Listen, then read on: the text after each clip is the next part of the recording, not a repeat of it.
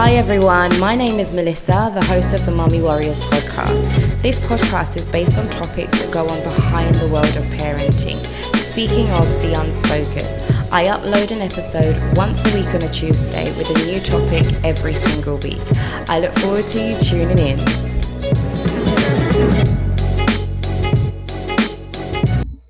Everyone, and welcome back to the Mummy Warriors podcast. Today I'm joined by Dina. Dina, thank you so much for joining me today.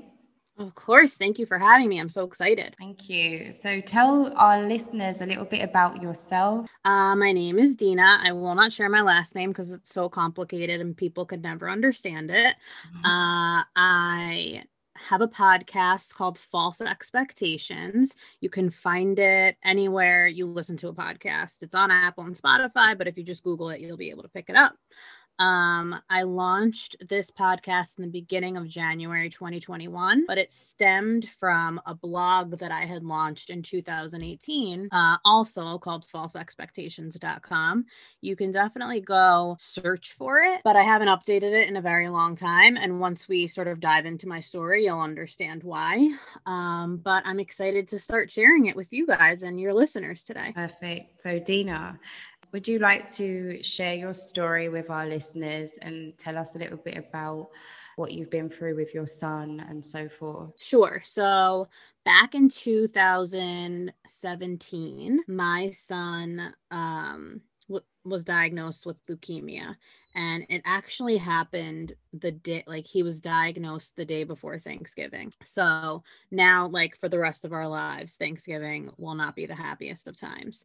Um, right. Um, and I think that you'll hear um, my voice in this conversation sound a little bit uplifted because um, my son just completed his his three plus years of chemotherapy like two weeks ago, so I'm in a higher point. Yeah. Um, but he was diagnosed, and it was just a complete shock. And I will say, um, there were signs leading up to his diagnosis. And so some of the signs were like he had fevers, he throwing up a lot, he his appetite was a little bit off. Mm-hmm. And and so we pushed for him to have blood work done and when he was getting his blood work like when we were waiting for the blood results to come back I was like every the worst thing that you could possibly think was just in the back of my head. Right. And so I I thought that he I was just assuming that he had Hodgkin's or something like that because of all the symptoms. Um, and my husband was kind of like, why let's not go to this negative space. Like, let's see what happens 1st mm-hmm. Um, and it ended up to be that he had a certain form of leukemia called T cell ALL. And right. what comes along with that cancer, so leukemia is a cancer, a blood cancer. Um, but with this T cell, which is a little bit more rare, um, you form a mass in your chest and so it causes breathing problems. And so he was also struggling. His whole left lung was um, basically unusable. It was just completely shocking and it turns your entire world completely upside down. I could imagine. And yeah, it was it's really horrible. And it's something that you don't think will ever happen to you. Like everything bad in the world, you always assume like that's not going to happen to you until it happens to you. Right. Right. I get I get that.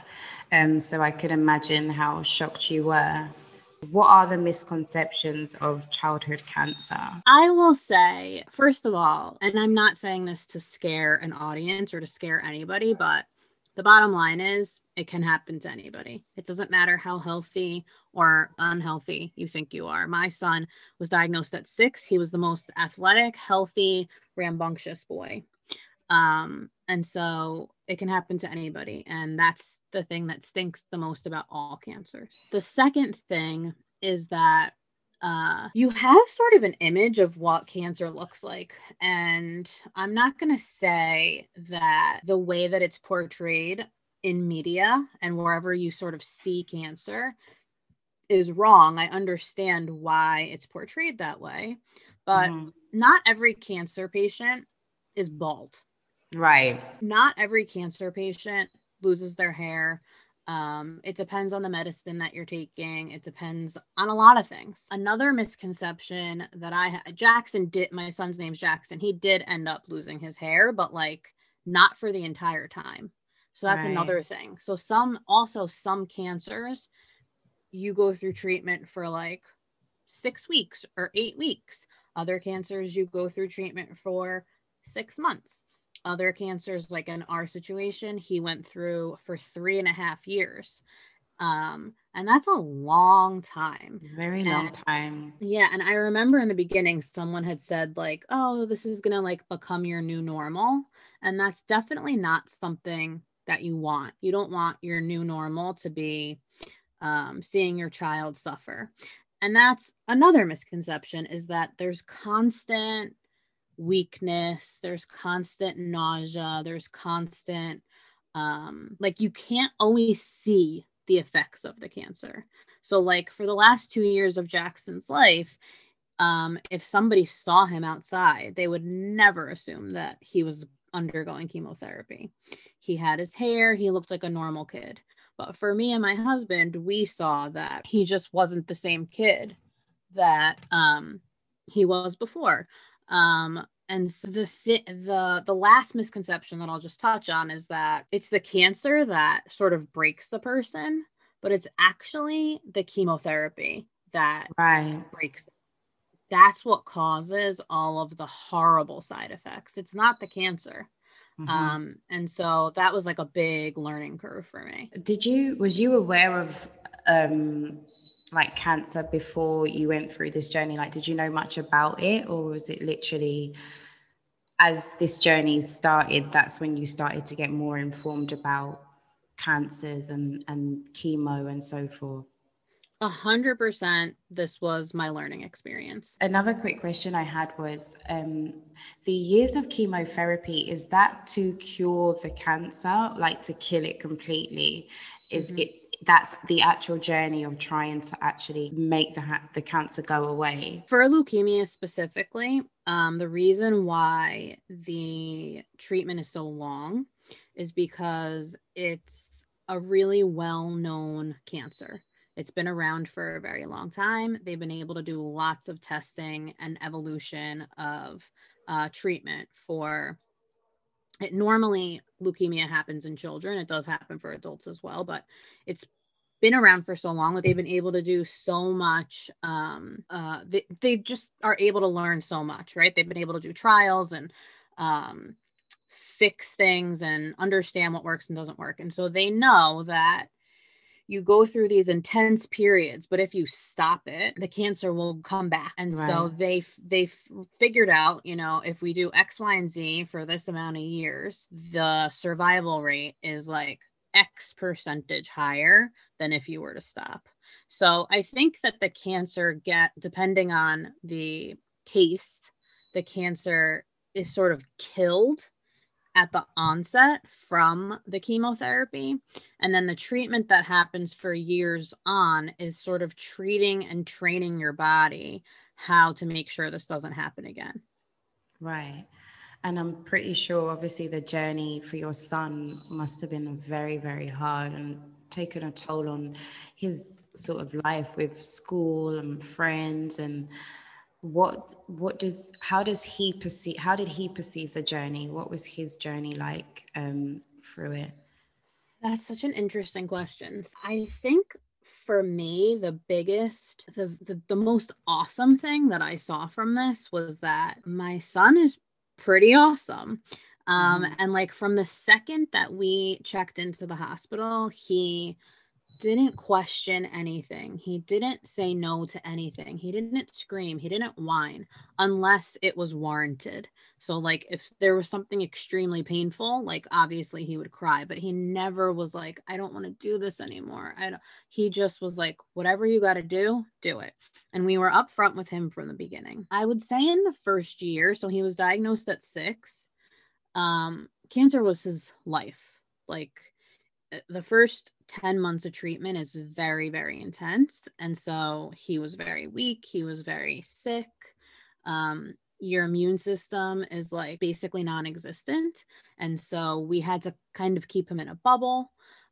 But I, but his school did a very good job of he wasn't allowed to go to school, but his teacher came to our house and taught him instead and he before this whole pandemic happened he was like zooming in to the classroom yeah. from time to time so his classmates could see him uh, when he started when there were days when he was feeling okay we would go visit his class uh, he still played baseball whenever he could when he felt like he you know was strong mm-hmm. enough to mm-hmm.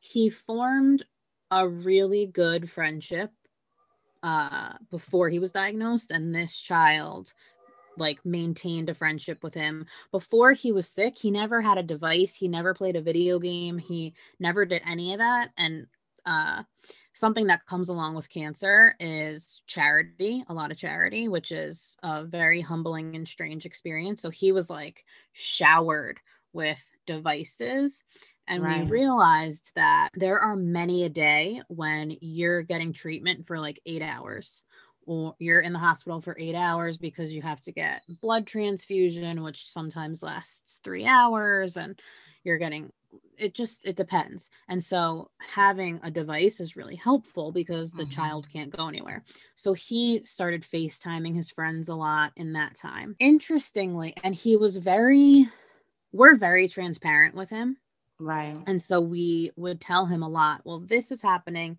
because your medicine is causing X, Y, and Z. Uh, and so when he was able to go back to school, if kids were mean to him because he looked different or whatever, because something else that happens is you fluctuate in your weight. So mm-hmm. sometimes you're very skinny and frail, and then sometimes you look a little bit chubbier. Mm-hmm. Uh, you lose your hair, but then some grows back, but some doesn't. So it's just it's different for a kid. Right. So, so he like had the strength to go back to a kid and say, "Well, I'm on this medicine and that's why this is happening." And then the kids would sort of like shut down. And it, none of it was malicious. Like children are curious and they have questions. Um, but interestingly, when we moved, we had to move recently because of the pandemic, and he had to start going to a new school. And we had to tell the school his situation.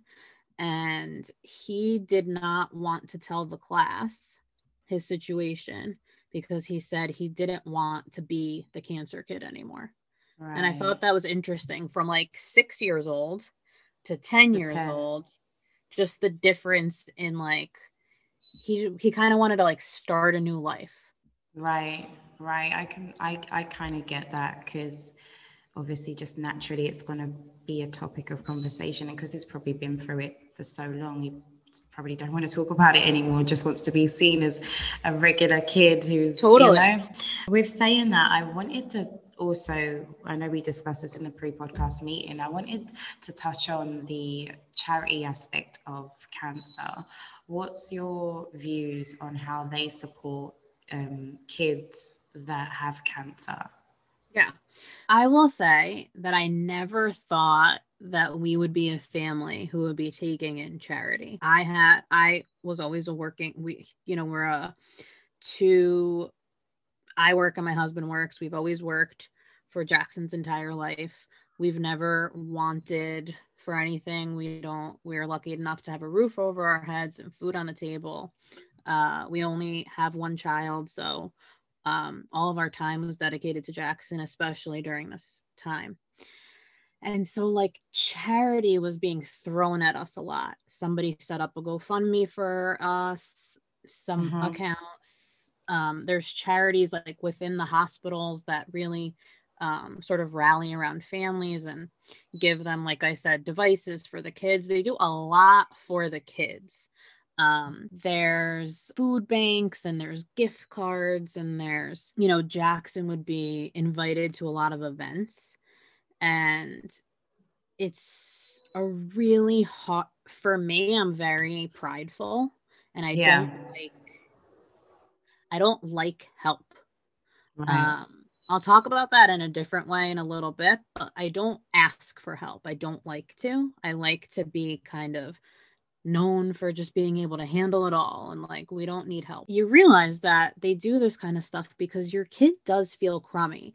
I think when you're 6 you don't really know how to voice exactly how you're feeling, but you're not feeling like a normal six year old should feel. So, isn't right. it nice that you get to go to a football game and potentially meet an NFL player? Yeah, that's a really nice thing because maybe that'll make you smile for the day. Maybe you haven't smiled in two days.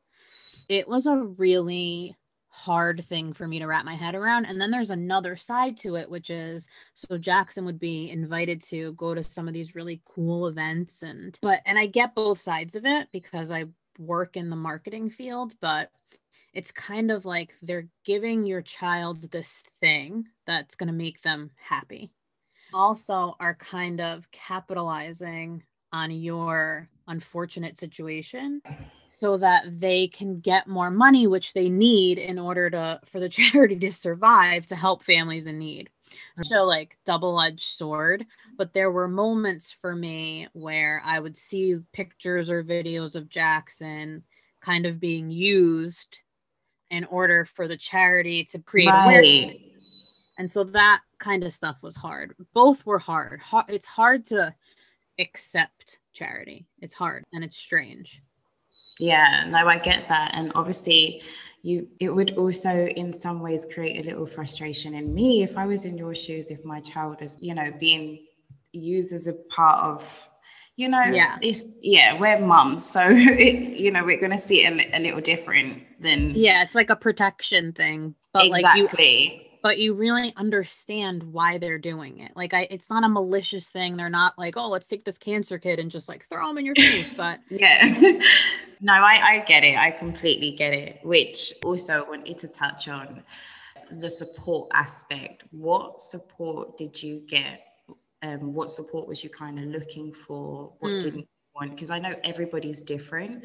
So you've mm-hmm. got some people that they don't want you to bring it up or talk about it, and then you've got some people as soon as they enter the room, they rather it just be spoken about and and rather than pussyfooting around the actual topic. So yeah, you, what what did your support look like?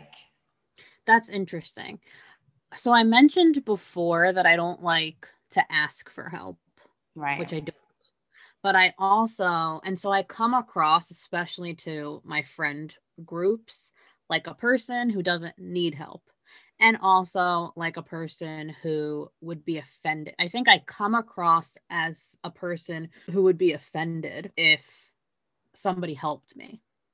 And right. so, because of that sort of persona that I potentially um, put off into the ether. I think a lot of people were unsure about how to support and how to show me support. Now, that's not to say that they weren't supportive. It was just, I think a, it was a very hard emotional game for me to play with myself. Right. And so I think something that lacks just in general not specifically around cancer is when you're a caretaker for somebody people get pe- your your circle sort of don't know necessarily how to help. I think the first thing that people always do is they go to food. They're yeah. like, we're gonna give you food. Like every, somebody's gonna make you dinner every single night blah blah blah blah blah and that's so nice but sometimes food is like it's too much. Yeah. Um, some like there were a lot of amazing things that we were given from friend circles like gift cards to Starbucks because we would spend nights in the hospital and like we couldn't leave and that was awesome. And you know Grubhub gift cards when we were in the hospital super helpful. But I think in terms of just like emotional support I think people tend to shy away from that I actually started spacing myself away from a couple of friends because I did not feel supported by them. And I wonder if people, and I can totally get understand this happening. People who sort of see themselves in you, like, oh, Dina's married and she has a, a family, and I'm married and I have a family. When they see something sort of traumatic happen to that person that they has like a similar lifestyle, they get scared. And yeah. they're like, oh my God, that could happen to me. And they sort of um shrink away. Yeah. And although I understand that, that was really upsetting for me to see in some of my friendship circles. Uh, I also think that as a caretaker, especially when it's your child who you're just seeing suffer, which is something you never want to see, um, your head is filled with so much so many thoughts and emotions that you just can't you just can't fully function and so right. the idea that like oh my god i have to clean my house today i have to cook dinner i have to do laundry i have to fold laundry i have to go grocery shopping i think those kind of everyday things are helpful support for people to just do on your behalf so like if somebody came over to my if somebody was like, Dina, give me the key to your apartment. I'm coming over to do your do your laundry today. That would have been mind blowing for me. Right, right. Somebody actually gifted us uh, a cleaning person like once a month for a year. That was I've never in my life paid for someone to clean my house. Right that was a game changer because I never had to think about, oh my God, I have to do a deep clean today. Like some, like just the fact that that was handled was amazing. Um, so those kind of everyday tasks that you don't think about, taking that off of somebody's plate, I think is just you don't think of doing that kind of stuff because in a way it sort of maybe feels like you're overstepping is super helpful. And I also think just checking in. Nowadays we don't really talk on the phone anymore. No. uh, and like i'm fine with that but a simple if you text if somebody's going through something and you just text them like thinking about you anytime i got a text like that that was so it was just very helpful for my psyche right i get that completely i'm kind of similar to where like i'm not really emotional and i mm. don't want people to feel sorry for me or be emotional but a key point that you made was because I didn't even think about that. Someone cleaning your home takes a lot off your shoulders because mm-hmm. obviously you're consumed with number one, your your mind is thinking constantly about your baby mm-hmm. and how he's doing, and obviously you have a husband and you've got a cook and they, you know when again we're mothers we have many hats to wear so mm-hmm. someone taking that hat rather than you know giving you food or money or, or experiences it, it that would be better than um, those sort of material things um, i never actually thought of it like that at all but um, obviously you've been through the experience and it's obviously i think beneficial for some of our listeners as well yeah um, who may know someone who's going through something like that that can say okay well that's fair enough you mm-hmm. know because mm-hmm. there is always that line that you don't want to step over mm-hmm. but at the same time um, shunning away from that can be quite abandoning i suppose as well and not speaking about it or acknowledging it at all you know mm-hmm. yeah which um, leads me to want to go on to a point that we made in a pre-podcast meeting of the evolution of motherhood. Um, what did that look like for you?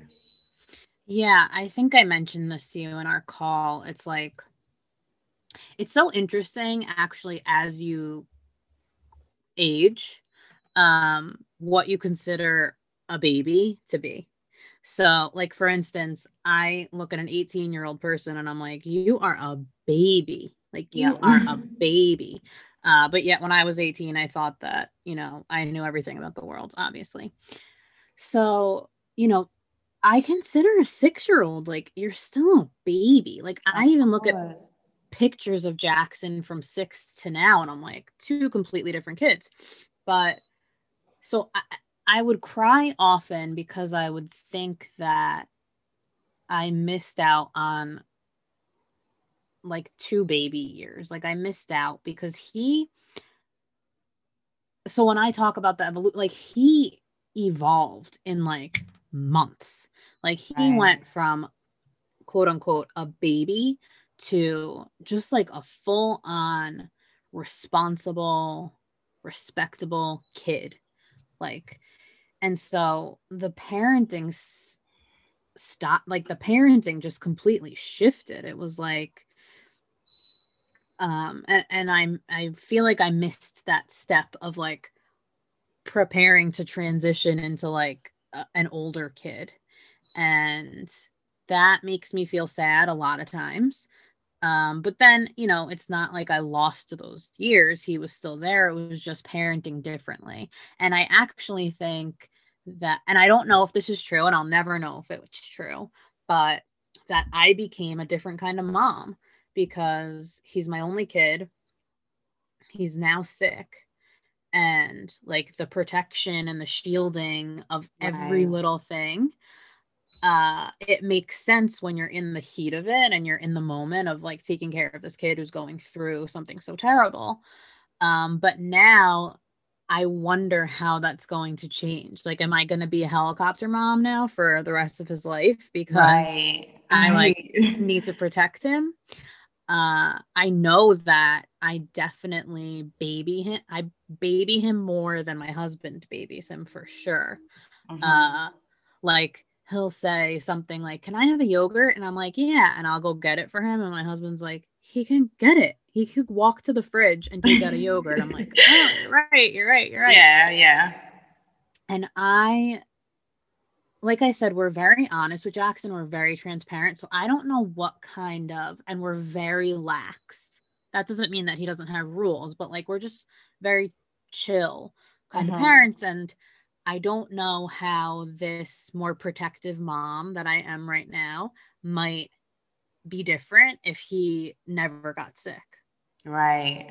Right. And so, so I'm like scared of that.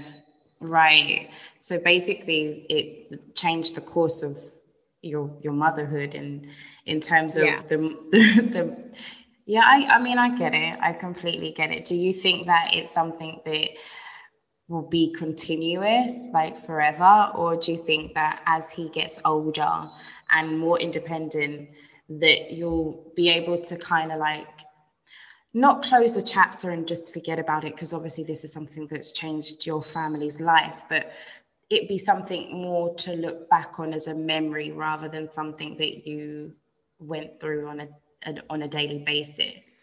Oh, I hope so. I will say that the like post cancer, there's like a lot of checkups that happen for like years. Mm-hmm. So we're not necessarily going to forget it, but I do think I'm going to have to learn how to mother an actual 10 year old versus somebody who's less independent because he's a 10 year like I sometimes still pick out his clothes for him and oh. I don't think I'm supposed to do that anymore with a 10 year old. right, right. I get it. Um, do you think that when he obviously reaches the age where he's gonna be moving out and getting married and starting his own life, mm-hmm. do you think that he has gained his own tools through this experience that would help him be a stronger person um, outside of cancer. Yeah, we talked to Jackson about that a lot throughout the whole journey, which is making sure that you are really taking this in. Like you are going through something, you're fighting something, you're using just different skills that any normal six, seven, eight, nine, ten year old is would use. You are and you're strong and you have to be appreciative. Like we talked to him about being grateful and appreciative especially of the medical team that like you know basically saved his life. Um and how to like um i forgot what the phrase is but give it forward. Like mm-hmm. this happened to you now go make sure that you are doing this for other people and mm-hmm. you know going back to the hospital and giving your time because you know what that's like mm-hmm. um, and i think that that will only make him a stronger and potentially a better man yeah i agree i completely agree um, yeah. i'm so happy that you've reached to the end of the road and yeah. you know it's it's i must i could only but imagine the journey and what that journey looked like. But the fact mm-hmm. that you're still solid together as a family says a lot really. Um because it as you know it's hard I, I would assume especially i don't want to take anything away from fathers or dads but i in my own opinion in my own perspective i just think it would be a lot different for a mother because we carry them and we give birth to them mm-hmm. you know we we we nurture them we we felt their first movement in our stomach and it's just a lot different um, which obviously is nevertheless of what the what dads go through or what your husband went through but i could only just imagine you had to find strength in places you probably never thought you you had strength to go through this journey yeah i will also say that um, something that somebody told me early on is that this type of thing can either make or break a relationship.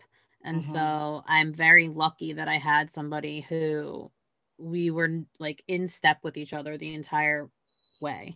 And when the other person was too emotional, the other person had the strength. And so, um, yeah, it's it's something that I don't wish on anybody, but I will say that going through adversity does something to everybody. And so I am definitely more compassionate and empathetic when I'm hearing about other people going through things that I've never gone through, which I unfortunately feel like I wasn't before this. Mm-hmm. Um, and I think, you know, this is horrible and I never want it to happen again, but we will definitely come out stronger on the other side. Definitely. Dina, I want to say thank you so much for joining today, and I want our listeners to check out your podcast. Um, let, what what was um, what type of thing would we be hearing on the actual podcast? Oh yeah, so false expectations is basically like you know the thing on Instagram now where people are like Instagram versus reality and you see one picture of what you expect it to be and then what it actually is. That's right. what false expectations is. It's when life doesn't turn out as you expected. And we touch on each week we touch on a topic that is a life's expectation. So adulting, relationships, parenting, um just basic life stuff what mm-hmm. you thought it was going to be like versus um, what it was like. what it actually is like. And we are starting to bring on experts to help us have different types of conversations. So uh, i hope that you guys after you listen to this go listen to false expectations. I know not everybody has millions of hours um, to just li- sit and listen but i hope that you do I definitely will. I like that. but thank you so much again for your time, Dina. I will make sure to include all of your information in the description of this podcast. And it has been a pleasure having you today. Same. Thank you for having me. Thank you for joining this week's episode. Please feel free to subscribe. You can also leave a comment. I would love to hear what your points of views are. You can also follow me on Instagram at Mummy Warriors.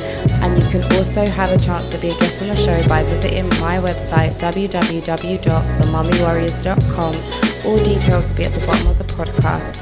Look forward to seeing you next week.